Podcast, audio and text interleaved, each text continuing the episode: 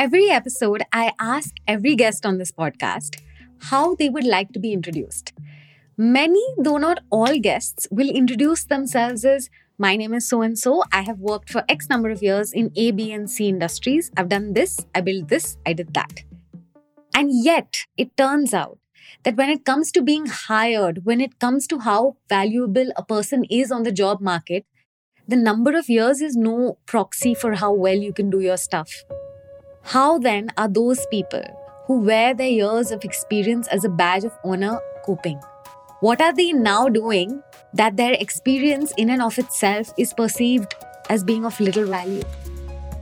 This is Cost to Company, the Ken's weekly podcast about work and workplaces. I'm your host, Sneha, and this week we're going to talk about what the experienced in the workforce are doing to stay relevant now that their experience itself doesn't count for very much. One hint it's the same thing that younger people are doing, and we call it moonlighting.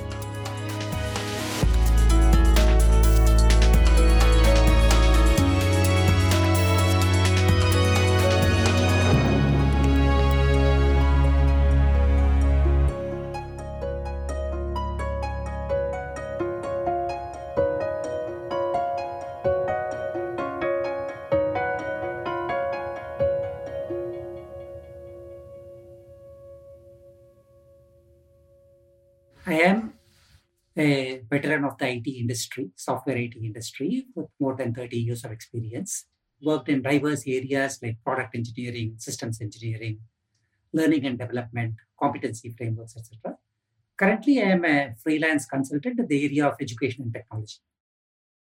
This is Ramki Krishnan, who, other than his 30 years of experience, is especially valuable to talk to because he's worked in tech across the biggest, most tenuring companies in the US, in Bangalore, and in Chennai.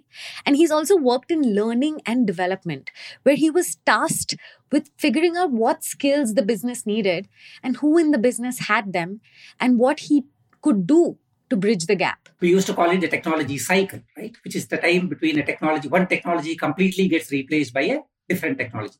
It used to be six to seven years. Now it's more like six to 12 months. So the reality is that whatever technology you are working on could very well become obsolete in 12 months time and be replaced with something else. He's specifically talking about SaaS products, but if you think about it, this applies to pretty much every industry touched by innovation. It doesn't matter how well you know marketing if you don't understand social media. It doesn't matter how good you are at retail if you don't understand data analytics. It doesn't matter if you understand fraud but not cybersecurity. Tech has evolved so fast that old experience comes to naught if it hasn't been able to adapt to changing tech. Okay. So people do not become unskilled. Okay. They don't lose their skills. What happens is they become irrelevant skills which they have become irrelevant. And that's the reality. If you are an uh, employee who has been working for, say, 10 years, so what have you done in these 10 years? You have some basic technical skills, but pretty much you have become a manager. But as a manager, there are some value that you, there's some value that you bring to the organization, right? You have the domain knowledge, you have the organizational context knowledge, you have a knowledge about the customer, etc. These are all valuable stuff. But what is hampering you is that you don't understand the technology and you don't understand how cloud technology works. Or the customer is saying, I want to automate these particular tasks, whatever you have been doing, using, say, machine learning or using some robotic process automation, etc. Again, something which you don't know about. So, what do you do in these things? If you do not know the technology, you will be definitely at a loss. You will not be able to guide the customer. You will not be able to answer what the customer is asking for. You will have to probably depend on some of the techies in your team and it's a, it's not a very happy state of things to be. You could be a great people manager who really understands the organization you're working with well. You have years of learning about a market, but it comes to nothing if you don't understand the latest tech that's available to your competition. One day you find yourself redundant and you lose your job. This cycle is now happening faster than ever. My colleague Arundhati reported this as far back as in 2018. Headhunters, she wrote, were suddenly seeing a rush of resumes from 40 year olds who were being replaced by bots and boys. She wrote about someone with 25 years of experience who said he had only 20 years of experience. just so he sounded more relevant. Which brings us to the obvious question why aren't businesses upskilling their senior most employees? If there is some value in their domain knowledge, their tribal knowledge, in their knowledge of an organization, why not give those employees the most updated skills? So, you've seen firsthand how whether or not businesses take this seriously uh, and how they weigh their, the the price of a you know an experienced employee versus the price of a young employee um, so what does your experience tell you about the uh, how businesses tend to view the value of this of upskilling. Yeah they do. They do value upskilling and they do value the experience which uh, the experienced employees carry bring to the table right? But having said that, doing upskilling from ground up is not very easy. So where businesses typically struggle is if they say, you know, for example, I have say 100 middle level managers in this group and I need to train them and I need to upskill them. The businesses will have a tough time in terms of defining how do you go about that. So how, what is the kind of skills that they can train on? How will they, I mean, how, which, how many of them are capable of learning or not capable of learning? So, in my experience, businesses do put in an effort to train people, okay, to upskill their people. So, they're not in an effort to retain the experience which they have. But do all of them come out successfully at the end of it? The answer is no. So, if I if I work to upskill, say, 100 people, so maybe 70 of them will succeed and they will actually, you know, really get upskilled. So they will continue the organization. Some others may may not succeed. It all depends on finally the individual, how capable the individual is of learning you can make the effort to design programs to upskilling employees you want to keep, which is in itself a difficult problem to solve.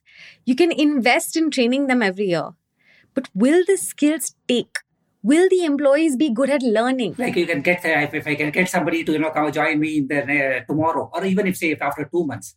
Whereas uh, reskilling or upskilling is a much slower path, which may take uh, say three months or four months. Upskilling employees internally is slower than hiring someone young and cheap off the market with the precise skills you needed already uploaded on the drive. Upskilling internally carries uncertainty because you don't know if it will succeed, if the employee will in fact emerge with the skills you need, if the employee will stay after emerging with the skills. Whereas when you hire younger people with those skills already, that risk is more or less eliminated.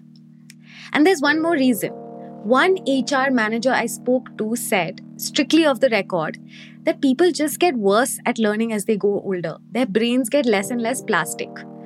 This could be bias and it entirely undermines the idea of wisdom that comes with age. But it does appear that employees with more experience are thought to be worse at learning. This even further reduces the incentive of an organization to upskill their older employees. This is all to say that on one side, employees need skills over experience now more than ever. And on the other side, most businesses have less and less incentive to give it to them.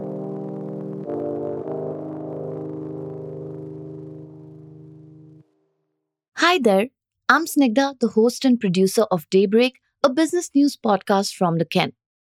Instead of chasing the daily news cycle, in each episode, in less than 15 minutes, I will tell you one business story that is worth understanding and worth your time. Episodes drop on Mondays, Wednesdays, and Fridays. You'll find the show on Spotify, Apple Podcasts, and all other podcast platforms. In my last episode that dropped on Monday, I spoke about UPI, the poster child of India's digital payments transformation. With its phenomenal success, UPI has changed the way Indians interact with money. And now the government of India, along with other fintech platforms, is making efforts to launch UPI for international use. But there are still some important questions that remain unanswered. The government needs to ensure that UPI remains secure and reliable as it expands beyond the country's borders. Tune into the episode to know more, and if you like it, please do hit follow and rate it.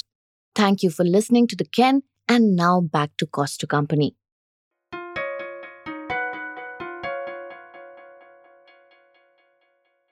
There's a specific idea we have about moonlighting. Moonlighting as a trend that emerged in the pandemic. engineers tasked with sitting at home and delivering their product saw that their skills were so valuable that it was possible to extract more money out of them by working in two places at once.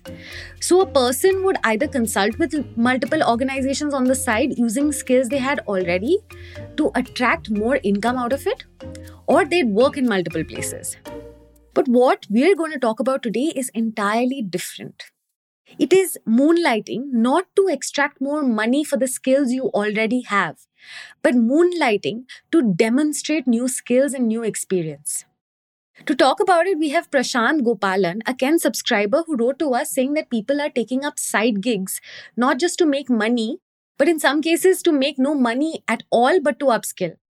Prashant works as a product manager at Reuters in Toronto but he has a bouquet of experience. He's worked in advertising, consulting, in marketing tech across Europe and North America. Yeah, there's um, so there's a technical writer who is on a team adjacent to mine, who in her free time is a documentary screenwriter for science and technical documentaries. So she writes. She's a freelance screenwriter, writing scripts um, on technical matters for a general broad, you know, public audience for stuff you'd watch on Netflix or Discovery. Uh, uh, but in her day job, she writes for a more technical audience, and so being able to write for general as well as technical audiences has shaped her ability to communicate uh, and go beyond just what her job description would entail. And now she prepares briefs for a general range of executives inside the organization, whether or not she's directly in touch with them as part of her daily job. And so all of a sudden job enlargement has happened. She's probably moving up very shortly. Perhaps increases in compensation will take place as well. Um, and all because she decided to pursue an interest on the side that was perhaps peripherally related to her main job, but now unlocks allows her to unlock a whole new set of career opportunities. Uh, another friend of mine, engineer, started an online sort of e-commerce business selling shoes. Um, it allowed him to go beyond just his remit of writing code to develop sort of sales and marketing skills that very quickly accelerated his career as part from being just a, an individual contributor developer to an actual sort of developer manager in half the time it took for the rest of his colleagues. Uh, and now he's launched his own startup because you know launching his own sort of side gig gave him the confidence and the skills he needed to pursue his own ideas rather than work on those of others. Um, there are several other examples I have. I think another uh, a data analyst I know who started a coaching academy for underprivileged children, teaching them Excel skill sets and now he's turned that into a venture-backed business. Uh, and so now does two jobs simultaneously. You know, during the day he's a data analyst for Fortune 500 companies, and at night he's coaching kids from the projects on how to sort of run spreadsheet models so they can take charge of their personal finances. The side projects that employees took up weren't to make money; it was to build new skills, new areas of experience and exposure. You know, to survive or to thrive, it pays to have more than one solitary skill in which you sort of have somewhat a, sense of mastery. Um, as you can see, we sort of live in a very fluid, chaotic, integrating so, so, socioeconomy, and uh, you know the ability to remain relevant to your workplace, the ability to acquire skills very quickly and deploy them, will establish not only your indispensability to your workplace, but also allow you to access new career opportunities you wouldn't have thought possible. The side gigs give some of these careers a new lease of life. Here, employees were exercising agency in how they developed themselves outside the organizations. So, a lot of people will, when they find that their roles are becoming redundant or the tech has, you know, ran, rapidly become obsolete, mm-hmm. um, they'll go do a Coursera course or an Udemy Correct. course. And um, okay, so now they've learned something, but you only get paid for what you do very well. Correct. Uh, so, how, where do you so how do you bridge that? Correct. It's a, it's a good question. Uh, I'll give you an example.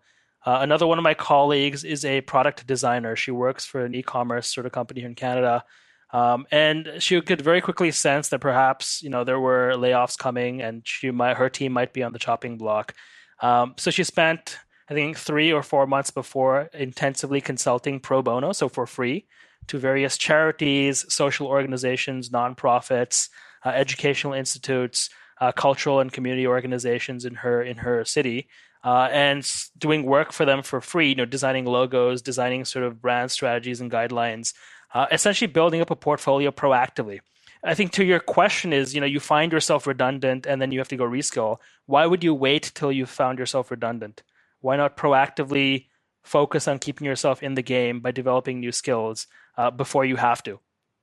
You're doing it when you have the luxury of time and opportunity rather than waiting for something bad to happen to do so. This is people working pro bono for no money at all just to upskill. This is moonlighting to upskill. We're back to Ramki from our earlier conversation, who says something startlingly similar.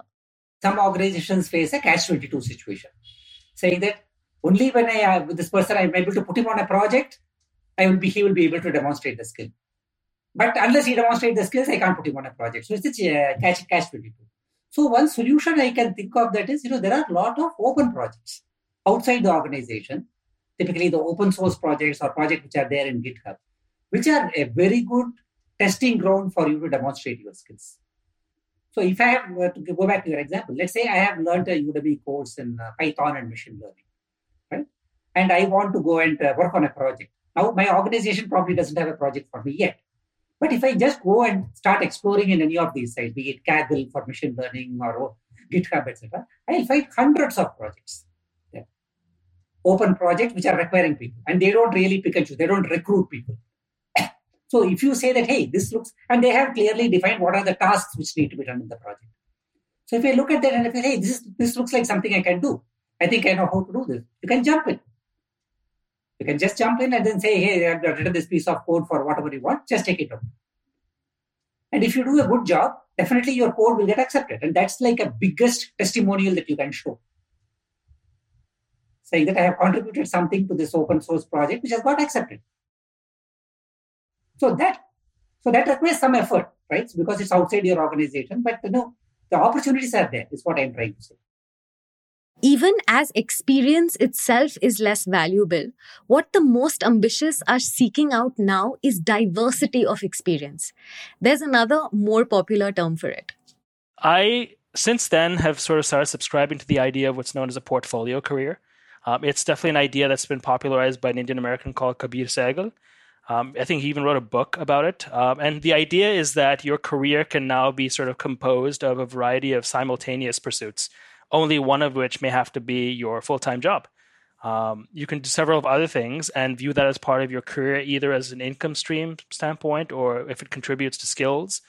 And uh, taken together as a whole, your career is now this composite entity uh, called a portfolio career.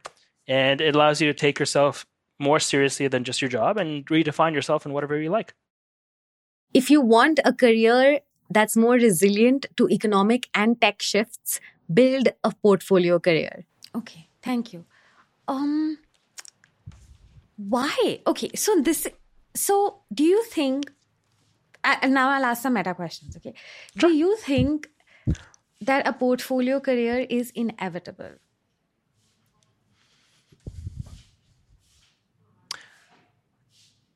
For our generation, I believe it may well become the default way of operating. I'm not so sure about earlier generations who perhaps maybe have a couple of decades or a decade left in their careers. But I think for our generation, when I say our, I mean sort of uh, millennials and, and younger, those who still have a few couple of decades at least left in their careers, yes, I, I think a portfolio career may become the default out of necessity for some, out of you know desire for others job security is it's a relatively recent phenomenon. It's, it's more of a 20th century sort of.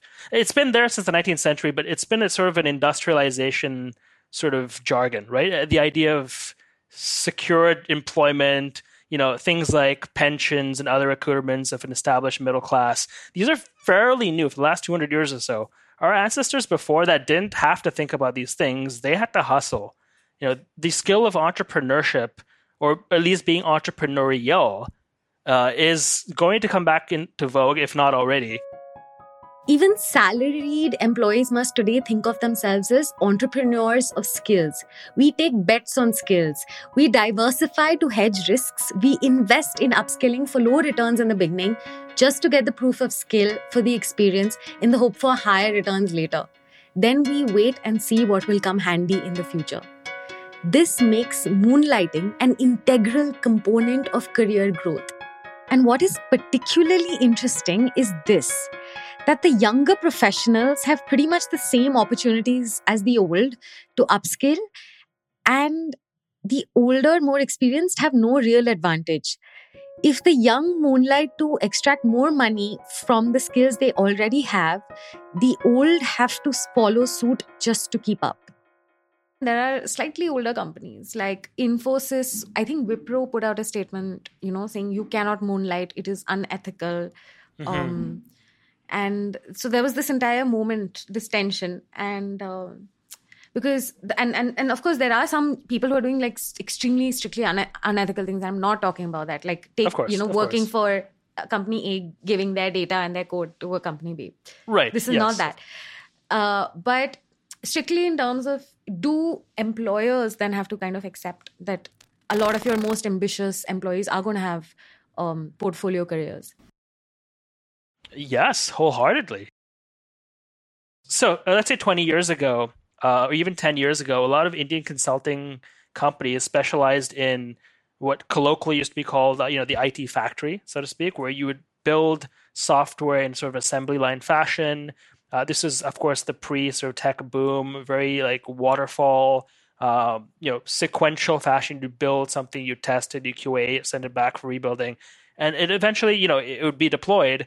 Um, but it didn't require a, a particular level of creativity to build because it was established technology. Um, you know, IT processors, financial aggregators, websites, that sort of thing. But since what's happened since is that Indian companies have started moving up the value chain, meaning the demand now that started to come towards them is for more creative and innovative work that cannot easily be deconstructed from other sources. Uh, that's not built off a template. Instead, you're requested by clients to design, conceive, and design new solutions from scratch that may not have been built before. Um, and so now, of course, you want employees who can think creatively, use imagination, take inspiration from many different disciplines, not just the one they were trained in formally, to you know think out of the box and come up with solutions that they can trial and test and iterate on.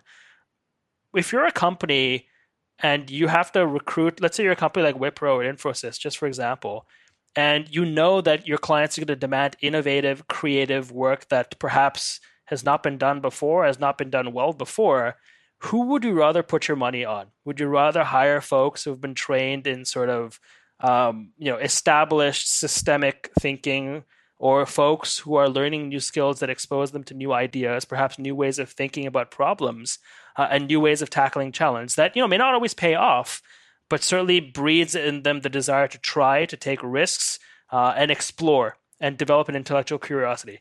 Uh, I think if I was running one of these companies, it's very clear to me who I would, you know, what kind of personalities I would hire. Eventually, if a business wants the kind of ambitious, regularly upskilling and creative employees of the future who can stay abreast of innovation, people who like to dabble, people who like to try new things, eventually you're going to want a moonlighter.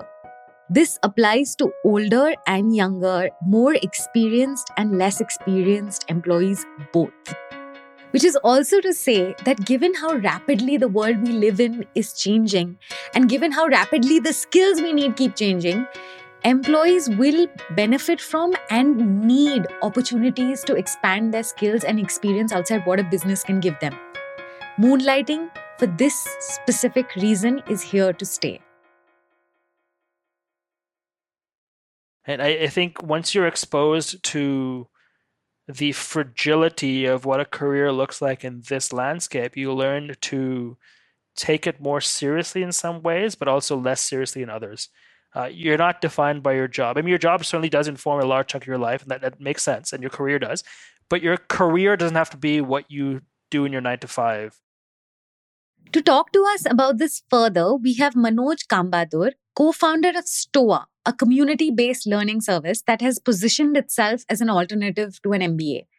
Manoj is also a subscriber to the Ken, and he wrote to us saying that he helps young professionals take bets on skills and careers, choose them, excel at them. And so we thought we'd ask him what he thinks of all of this. How does one decide where to go moonlighting? What are the less experienced doing that the older and more experienced can learn from? No, I think uh, uh, when I do this uh, mentoring session with uh, uh, youngsters, like I tell them to think about a career roadmap, right? Um, and you know, uh, because not everyone, I mean, your your next job is not your final job, right? you you'll have a roadmap in which you will take a certain path. Some of you might hit hit your you know your uh, your peak job or one of your ideal jobs the, in the next one or two jobs. It may take you a bit longer. But uh, what what you need to carry with you is the the concept of transferable skills, right? Um, in every job, you pick up certain skills, and you know you need to make sure that whatever skills you're picking up, uh, you can actually transfer them a year later. So one of the things I tell youngsters before they take up a, a job offer is, uh, can you visualize what your resume looks like a year from now? Right? Like what, what are your peak achievements? What are your key skills that you will develop? And and do you feel that you know, those skills will be valuable down the line? So I think keep keep thinking about these transferable skills, uh, and eventually uh, over a period of time, uh, try to try to you know become uh, try to you know, put yourself into a T-shaped role right? Like uh, it can be in marketing, can be operations, product, uh, sales. So try to build like a T-shaped role for yourself. So have one deep skill and a bunch of um, experiences.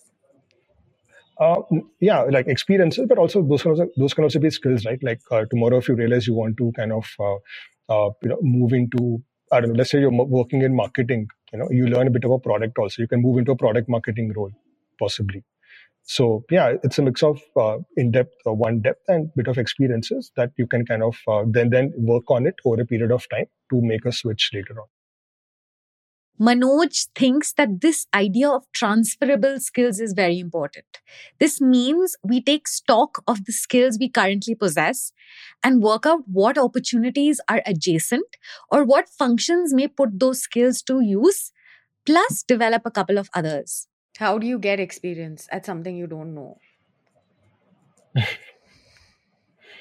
yeah. Uh, no, I think that, that's a very good question. Right? Um, I think one of the ways that I've noticed what people do is, uh, you know, picking up, uh, you know, like small projects on the side. Now, this doesn't, um, this can be moonlighting also, especially in careers such as, uh, you know, marketing and, and content. Right? I'm seeing a lot of folks do that on the side. It's very easy for them to pull it off um, it's definitely possible. Uh, otherwise, also, you know, uh, in in today's age, there are quite a few online courses wherein you know you can actually build uh, your proof of work. You can learn quite a few frameworks and mental models, and also build a network uh, that will that will give you enough credibility you know, to go out there in the market. And and so, it first we take stock of what skills we have then we see what we need to build what are sister functions what are sister industries then uh, once we have a sense of what we need then we figure out a way to learn it then we look for side projects pro bono or otherwise to sort of demonstrate ability demonstrate experience. And then we go to our bosses or we go to new bosses and say hey i can do all of this. This is my proof of work. Give me more work. Help me stay relevant. Is am i mapping this broadly yeah, yeah, exactly. And you can even go into the market and say, you know, I have done these things, now I have picked up something new. So I think I think that's exactly how you need to build, you know, adjacent skills gradually and, and grow your profile. But doing all of this only gets harder and harder as we grow older. Those in their 40s who find themselves urgently needing to upskill are also at an age when they're coping with a lot of responsibilities. In some cases, growing children, in some cases, aging parents, or both. And even after all that upskilling, some of our most experienced employees find themselves competing with younger, more energetic talent who are often just more cheaper to hire.